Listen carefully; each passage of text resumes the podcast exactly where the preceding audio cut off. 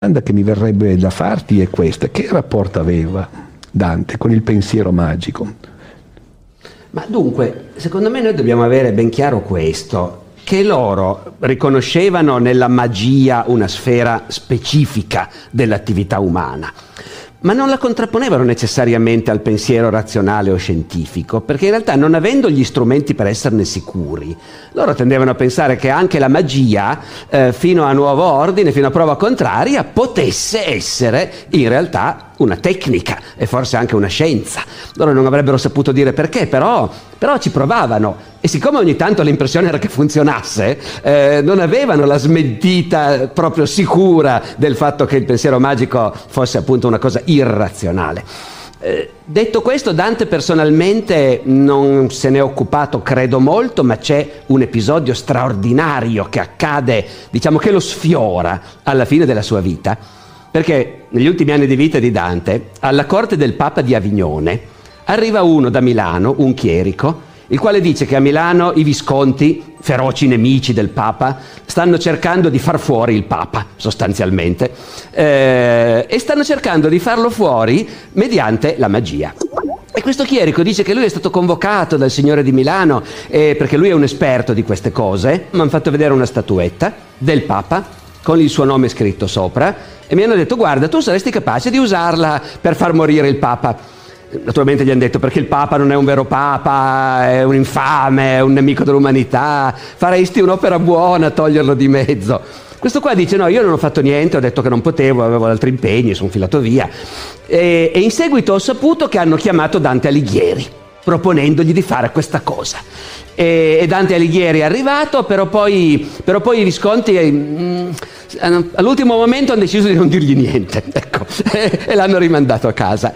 Questa è una deposizione, come dire, giurata davanti a una commissione di cardinali alla corte papale di Avignone, 1320 circa, diciamo, ecco. Cosa ci sia di vero noi non lo sappiamo. Può essere benissimo una cosa inventata di sana pianta perché loro volevano montare un processo contro i Visconti per uso di stregoneria. E, e, si sono inventati, questo è un falso testimone, una talpa piantata lì dagli avignonesi, è possibilissimo. Però certo diciamo che come minimo ad Avignone si sono detti adesso ci inventiamo questa cosa per incastrare i Visconti, ci inventiamo che vogliono fare la stregoneria per far morire il signor Papa e ci inventiamo che hanno chiamato Dante per farlo. Quindi come minimo sembrava plausibile la cosa, ecco. Cosa avrebbero fatto per far morire il Papa? Era una specie di fattura oppure un, una di quelle cose con gli spilloni? No, era una cosa con le erbe velenose. Ah. Bisognava fumicare per sette notti o per nove notti, non so più, eh, la statuetta con queste erbe velenose. E, a quel punto si sarebbe trasferito, diciamo, dalla statuetta alla persona. Eh, perché bisogna anche dire che nel Medioevo, ma anche nell'età moderna, non distinguevano mica tanto tra quella che noi consideriamo la magia, quindi appunto la fattura, gli spilloni lì, e il veleno. Perché anche loro, e dagli torto, eh, anche loro dicevano, il veleno mica si vede, cioè tu all'improvviso una persona sta male, muore. Noi diciamo il veleno è una cosa concreta, evidente, scientifica, mentre invece la fattura o il malocchio no.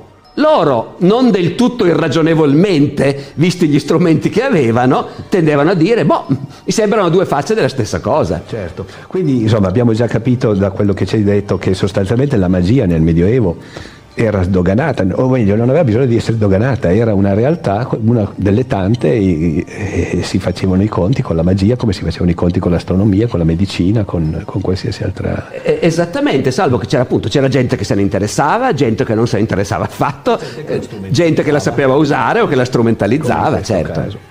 Eh, eh, temo di sapere la risposta, ma ti faccio lo stesso la domanda. Dante credeva nell'inferno.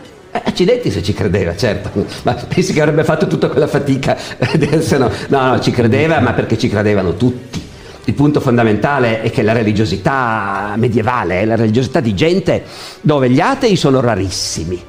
Ce n'è qualcuno ogni tanto, eh? eh a volte capita. Io ho incontrato una volta un vescovo che in punto di morte dice ma lasciate perdere il funerale religioso perché io non ci credo. Ma eh, sono appunto casi rarissimi. La gente ci crede, è credente ed essere credenti, diversamente forse da oggi, quando io penso che tante persone che si sentono credenti però non giurerebbero che c'è l'inferno, c'è il paradiso, loro invece ci credono e come? Molto concretamente. Però attenzione, credono anche al purgatorio. Il sistema si regge sul fatto che c'è il purgatorio, perché se avessero dovuto credere soltanto all'inferno o al paradiso, dopo un po' si sarebbero sentiti molto a disagio, naturalmente. Chi è che è sicuro di dire ah io quando muoio vado in paradiso? Figurati. Già il fatto che lo dici basta già per non andarci. Ma scusami, allora il potere temporale della Chiesa si fondava certamente anche sulla forza, ma si fondava ancora di più sul fatto che la gente era credente, fortemente credente. Ma il potere della Chiesa si fondava sul fatto che la Chiesa era una grandiosa struttura internazionale, presente ovunque, molto centralizzata, molto ricca, che spostava enormi risorse e che assorbiva un sacco di gente in gamba. Cioè la gran parte delle persone più in gamba di quell'epoca dove faceva carriera, nella Chiesa. Era anche l'unico posto dove poteva fare carriera qualcuno che veniva su dal basso, dal nulla, un figlio di contadini. Non che succedesse tutti i giorni, ma poteva, poteva. succedere. E quindi la Chiesa è una forza straordinaria al di là del fatto che la gente poi creda o no, perché all'epoca era anche perfettamente possibile, e Dante lo dimostra, essere credenti convinti, ma mettere tutti i papi all'inferno.